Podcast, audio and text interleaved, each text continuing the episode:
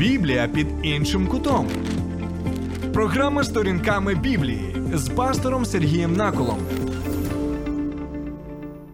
Вітаю, друзі! Час плине. І ми усі це відчуваємо в своєму житті. І протягом свого життя ми чогось очікуємо, когось очікуємо. У нас є бажання, які ми хочемо, щоб вони здійснилися. Наприклад, усі ми бажаємо, щоб е, нарешті був мир в нашій країні, щоб е, нарешті припинилася війна. Ми всі бажаємо, щоб наші захисники і захисниці повернулися з фронту. Ми так бажаємо Божої справедливості, щоб вона була встановлена на цій землі. Ми бажаємо зустрітися з рідними, з близькими, з батьками, з дружинами, з чоловіками, з нашими дітками, з нашими друзями. Ми всі очікуємо зустрічей. Ми всі очікуємо теплих обійм. Для нас це настільки важливо.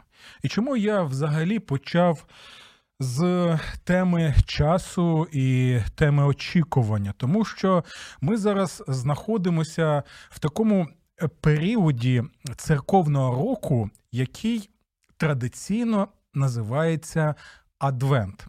І деякі люди запитують у мене: а що таке Адвент? Невже це щось е, нове?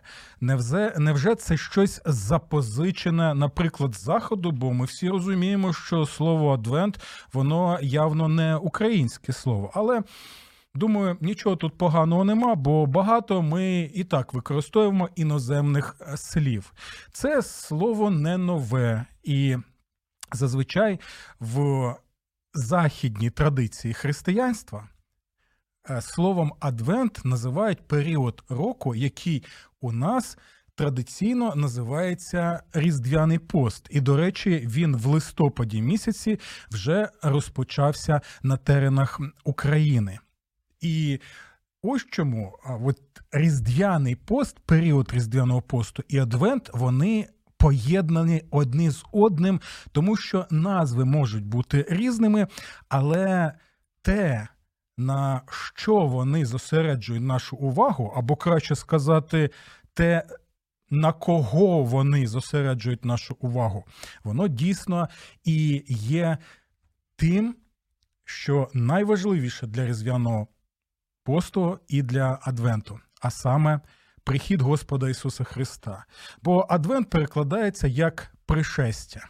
Пришестя мається на увазі яке? Пришестя, яке вже було 2000 років тому, коли Господь Ісус Христос став людиною і е, перебував з нами на цій землі в усьому подібний нам, окрім гріха. І також зосереджується увагу на друге пришестя Господа Ісуса Христа, тоді, коли Він повернеться на цю землю, щоб вже остаточно встановити своє царство і Божу справедливість, щоб правити вже на новій, на новому небі і на новій землі.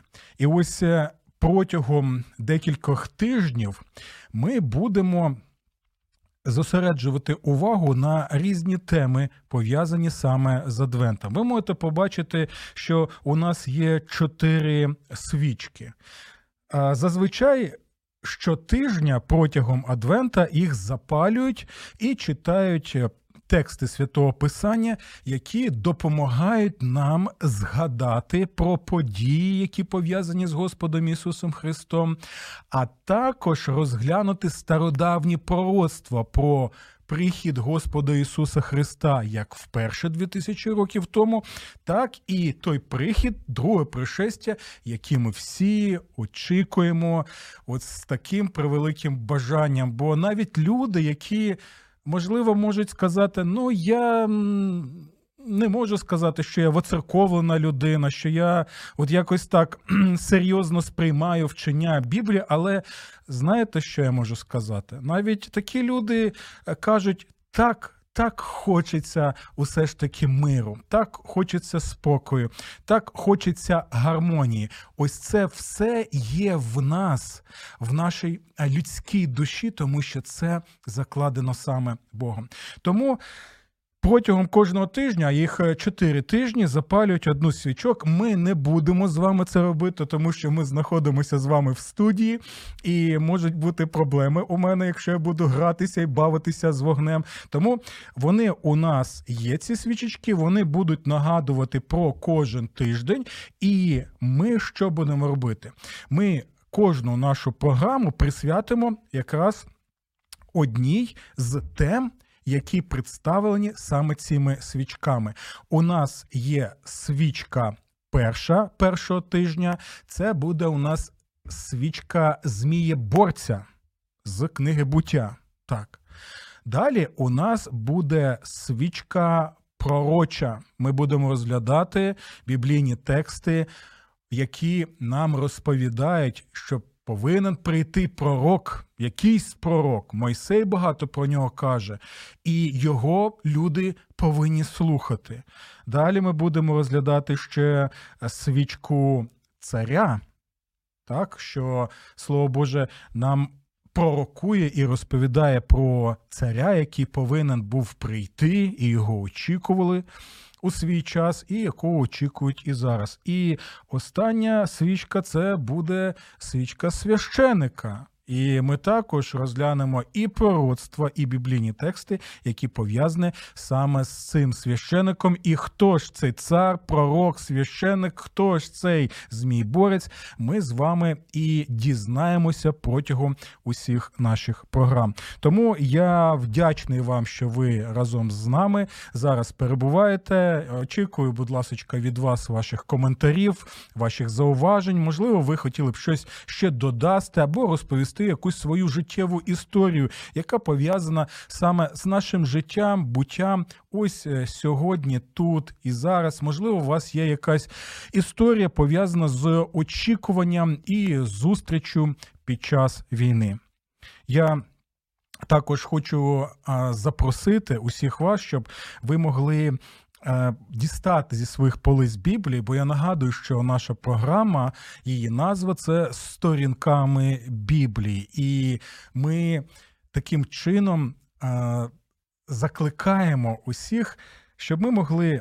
Е, дивитися в Біблію, читати Біблію разом і бачити важливі речі, актуальні речі, які є важливими, є життєвими, є корисними і для людей в нашому, в нашому середовищу і в наш час. Добре, друзі. Ну що, тоді я запрошую вас запалити е, свічку Змієборця, так, і розглянути разом зі мною. Текст з книги буття, який розповідає нам, що ж це за змієборець і чому він повинен був з'явитися.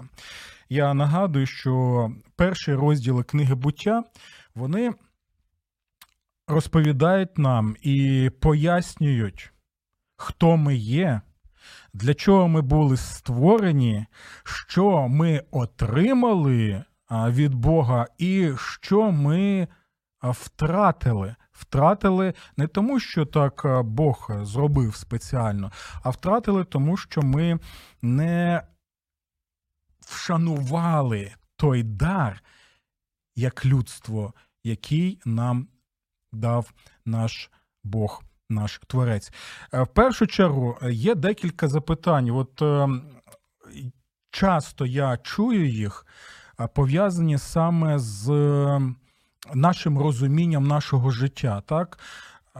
Вперше люди кажуть: от, ну, якщо б той Бог був, насправді, якщо б він був, і Насправді, якщо б Бог був би люблячим Богом, якщо б він дійсно турбувався про людство, то у нас не було б воєн, у нас не було б е, усіх цих е, е, жахливих ситуацій в історії людства, не було б насилля, не було б брехні, не було б усіх цих речей, з якими ми стикаємося щодня, і от зараз протягом війни. Якщо б, якщо б, якщо б Бог був люблячий, друзі.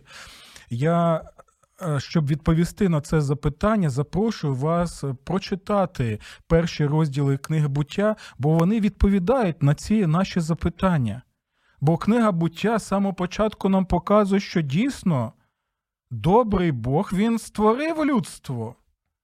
Він створив всі умови для людства, щоб у людства був розвиток, щоб е, людство могло мати спілкування з Богом, щоб е, мати гармонічні е, стосунки з Богом. Більше того, Бог створив людей як одну сім'ю. Він створив Адама. І Єму, чоловіка і жінку, і, до речі, важливо наголосити, що він створив їх рівними рівними, бо в першому розділі книги буття ми можемо побачити, що.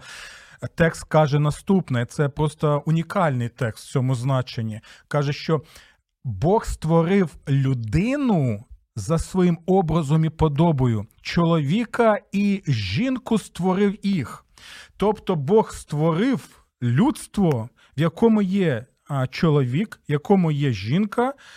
І вони рівні між собою. Чому? Тому що у них один єдиний Божий образ. Що ж таке Божий образ? Бо багато людей запитують, а що це Бог е, на нас схожий? А от ні, мається на увазі інший. Божий образ е, має на увазі те, те, що є у нас, у людей, і чого нема саме у тварин, навіть у тих тварин, які якимось чином десь якось на нас схожі, і навіть їх поведінка в якихось речах схожа на нашу. Хоча деякі люди кажуть, що е, деякі так поводяться.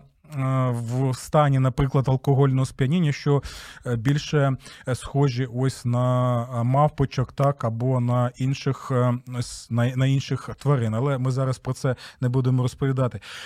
Божий образ мається на увазі, що у нас є здатність спілкуватися саме з Богом, що у нас є розум, що у нас є здатність цим розумом спілкуватися один з одним, пізнавати навколишній світ. І мати стосунки з одним одним і з Богом. Ось це все є Божим образом. Також складова цього Божого образа, яка те, що ми творчі люди, Бог наш творець, він креативний. Так, він творчий Бог, він створює, і тому він створив нас людство зі здатністю створювати. Ось чому людство настільки креативне. Більше того, він створив Адама і Єву рівними, один Божий у них образ, і більше того, який він надав їм статус. Він Адама і Єву створив як сім'ю рівну сім'ю, як царя і царицю. Ось чому, наприклад, в православній традиції ми можемо побачити, коли вінчання тримають вінці над чоловіком і дружиною. Це нагадування про те, що людство Адам і Єва були створені саме як цар і цариць. І для чого? Також відображати Божий образ, яким саме чином. Як Бог піклується про людство, так і людство повинно піклуватися про що? Про увесь світ, який Бог їм надав, про флору, фауну, дбати про навколишнє середовище, дбати про екологію. Усі ці речі, все було створено, і все було чудово. Бог створив для нас для нас всі умови в Едемському саду. Тому як ми можемо ставити Богу там е, якісь от питання, якщо б ти був добрий, то цього б цього не було. Ні, Бог добрий, Бог благий. Ми бачимо це. І його задум для людства був саме який? Саме той, який ми і бачимо саме в книзі буття. Наступне, е, на яке запитання я хотів би відповісти, це тоді, коли ви можете, до речі, написати, чи ви погоджуєтеся з цим, чи ні, чи ви е, зустрічалися з такими. Е, запитаннями чи не зустрічалися, коли люди кажуть: ну, от дивіться, я хочу жити своїм життям. Так, Біблія то Біблія, Бог то Бог, але я хочу сам визначати, як мені жити краще.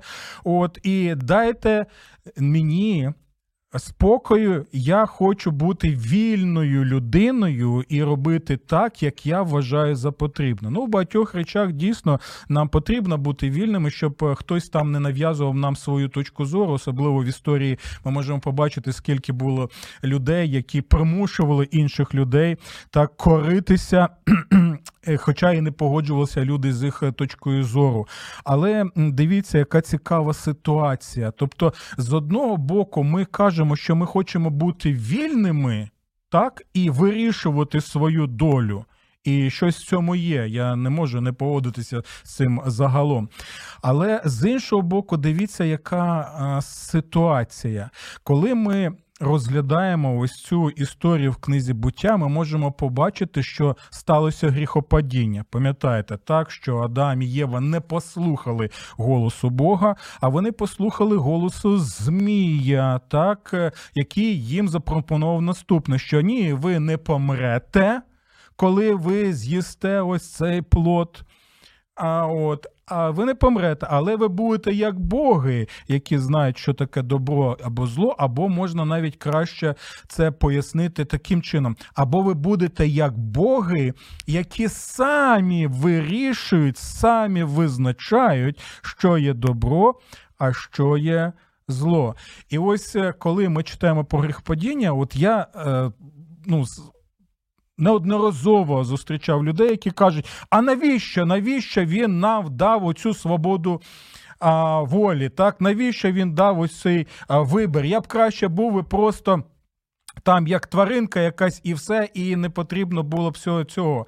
Друзі, ми не розуміємо, що невід'ємна складова Божого образу, те, що Бог нас наділив таким даром. Бог дав нам цінність, Бог нам дав гідність, не просто гідність людську. А надав нам царську гідність, щоб ми могли відображати в своїх діях, в своїх стосунках саме те, як Бог ставиться до нас, і невід'ємною складовою Божого образу є ще, є що свобода вибору. Біблія під іншим кутом. Програма сторінками Біблії з пастором Сергієм Наколом.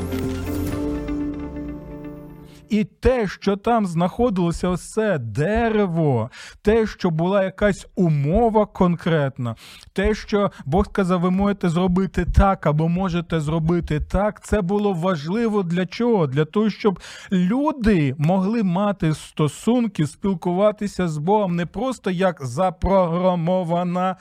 а біомашина, яка просто запрограмована, що вона повинна посміхатися, обіймати Бога, там спілкуватися з ним. І ні, ні, тоді це не буде Божий образ.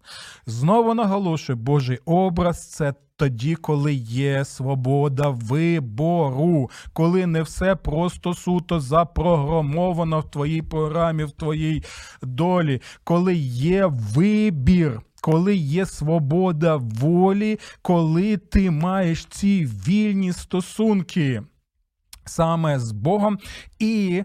Так, любиш його, спілкуєшся з ним не тому, що ти просто запрограмований так, а тому, що ти дійсно любиш свого Бога. Оце є ті ті складові, от якщо так коротко пояснити е, Божого образу. Тому, друзі, дивіться, е, Бог нас створив саме зі свободою волі, і те, що зараз відбувається в в цьому світі, це не провина Бога. Не треба, я думаю, покладати провину на Бога.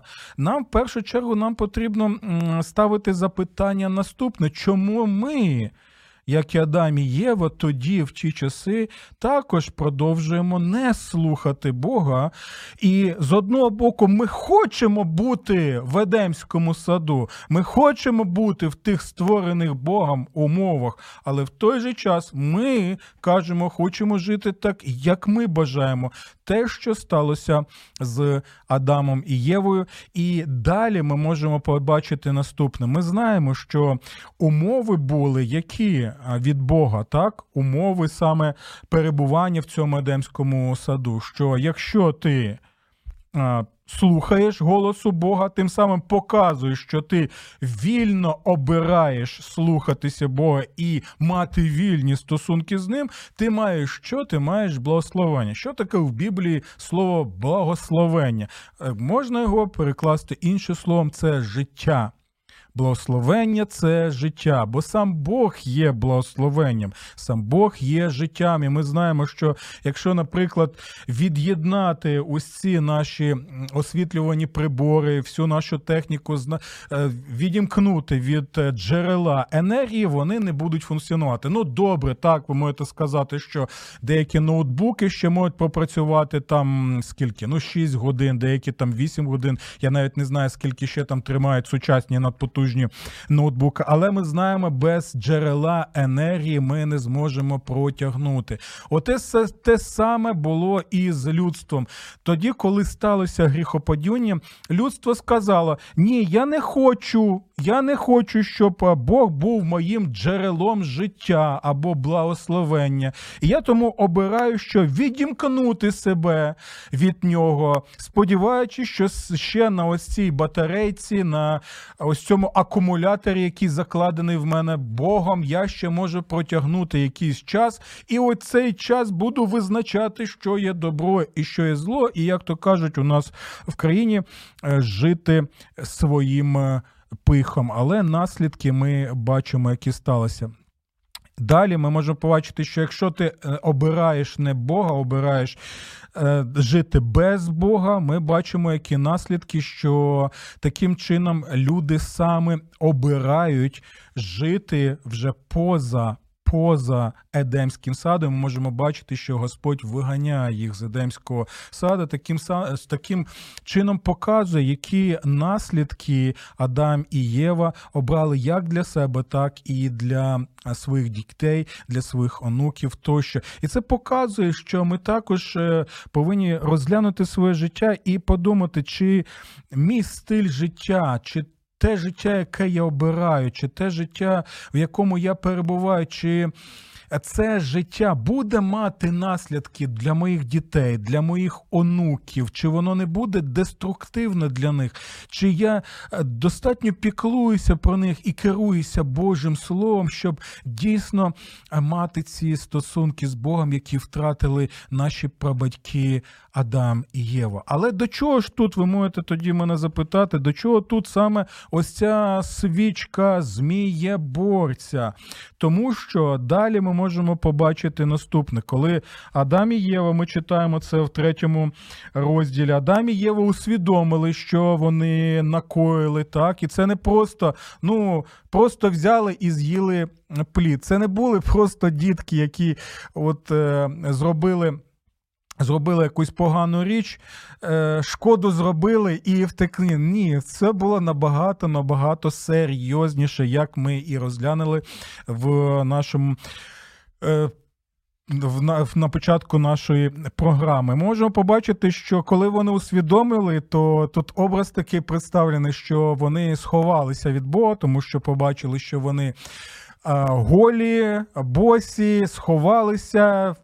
І що, що ми можемо побачити далі? Дивіться, коли це сталося, Бог міг би одразу, одразу забрати життя у Адама і Єви. Він має на це своє право як творець. Так? Але він цього не робить. Більше того, подивіться, що відбувається. Коли відбувся гріх, люди починають ховатися. І люди починають що робити? Не лише ховатися, а й ще створювати спеціальний одяг. Так, ми можемо побачити, що вони самі собі створили одяг, за яким вони б могли заховати свою наготу. Що робить Бог? Люди втікають і ховаються, а Бог йде, шукає людей і ще й запитує: Адаме, де ти? Адаме, де ти? Подивіться, будь ласка, коли час від часу нам кажуть, що нібито Бог Біблії, особливо Бог Старого Завіту, це якийсь страшний, жахливий Бог, який тільки і шукає, як покарати людей. Ми цього не можемо побачити, бо навіть тоді, коли сталося це лихо, і люди зрішили проти Бога, Бог шукає їх. Бог запитує, де ти, і більше того, Бог надає їм одяг як е, царський подарунок. Бо в Біблії, коли ми читаємо, що комусь дарується одяг, це завжди був прояв. Прихильності, це завжди був е, прояв такої, знаєте, царської турботи, е, піклування про людину. Пам'ятаєте про блудного сина, який повернувся до свого батька, який не міг навіть дивитися на нього і казав, що я зрішив проти неба і проти тебе, батько мій. І ми бачимо, що батько що дарує йому.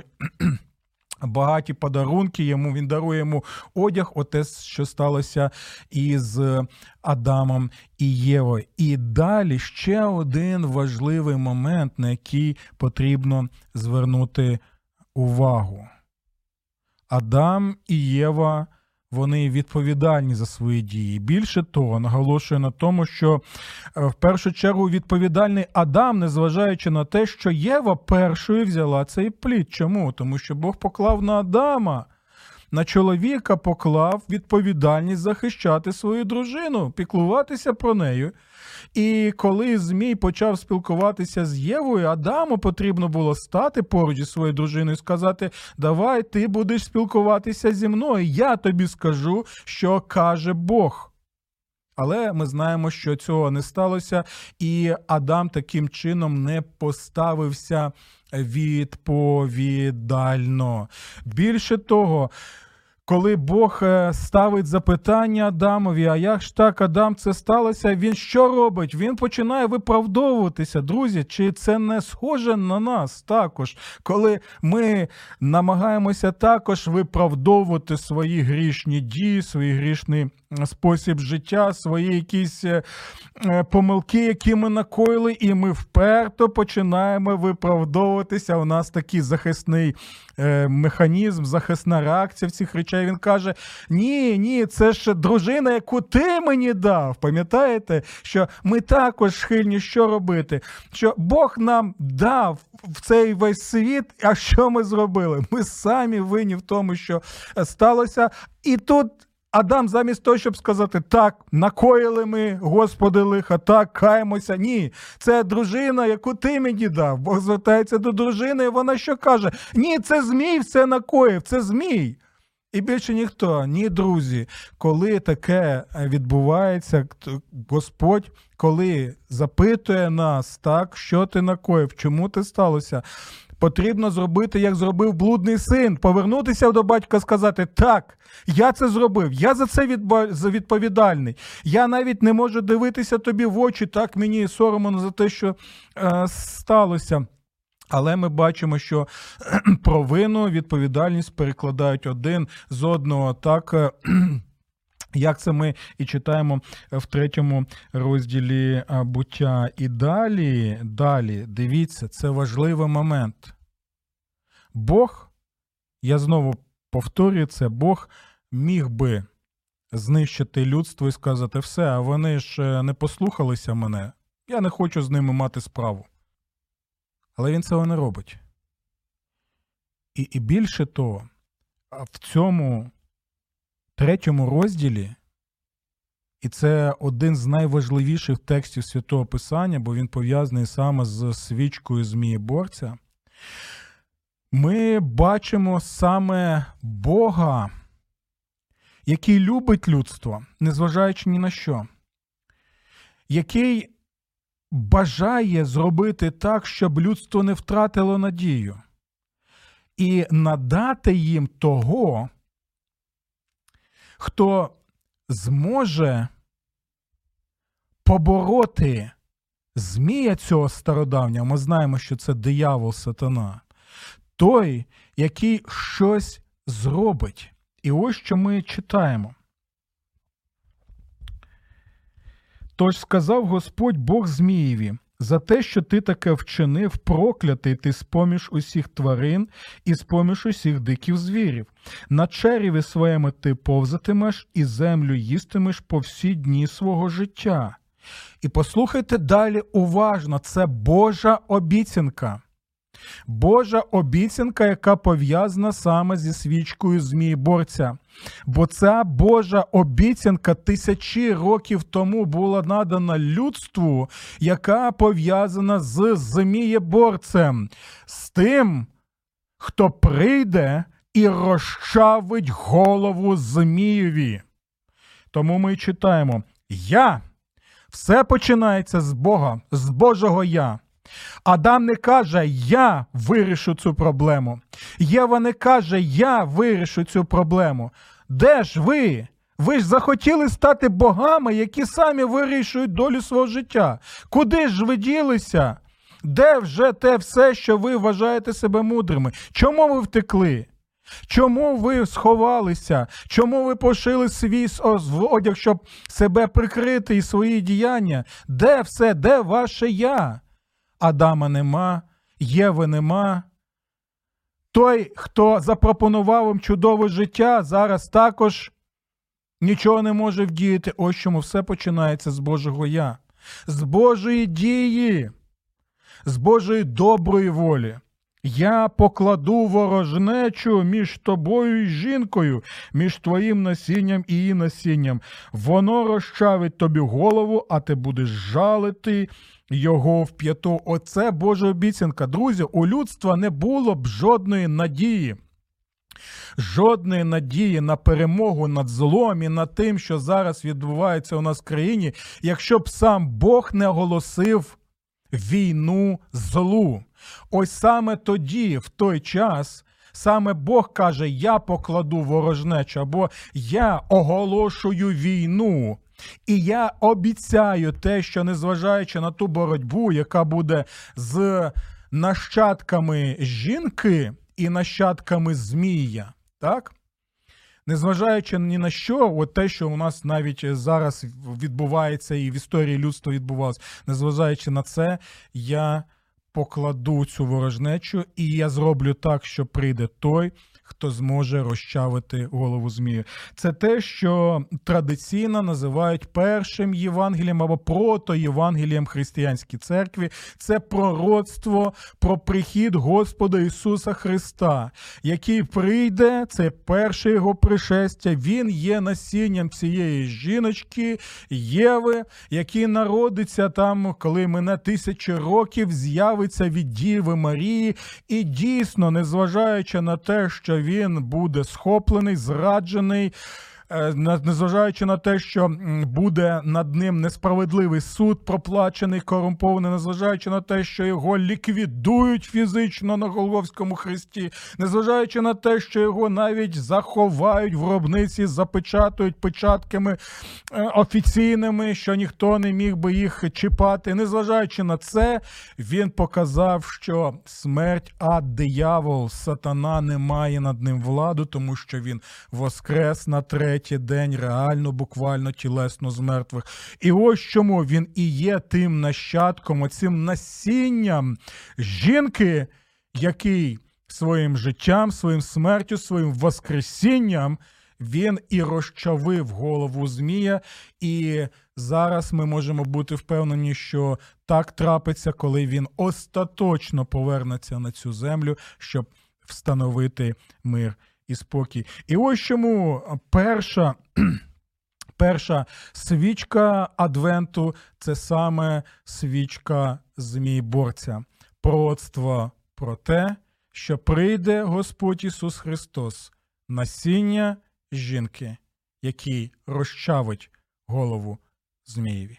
І ось чому апостол Павло вже в Новому Завіті, в листі до Римлян, пише нехай Господь миру, якого ми так прагнемо, нехай Господь миру розчавить сатану під ногами вашими. З першим тижнем Адвенту. Пам'ятайте, Бог дав обіцянку, що цей Змій борець прийде, і він її виконав. Ім'я цієї обіцянки Ісус. Сподобався ефір? Є запитання або заперечення? Пиши радіом.ua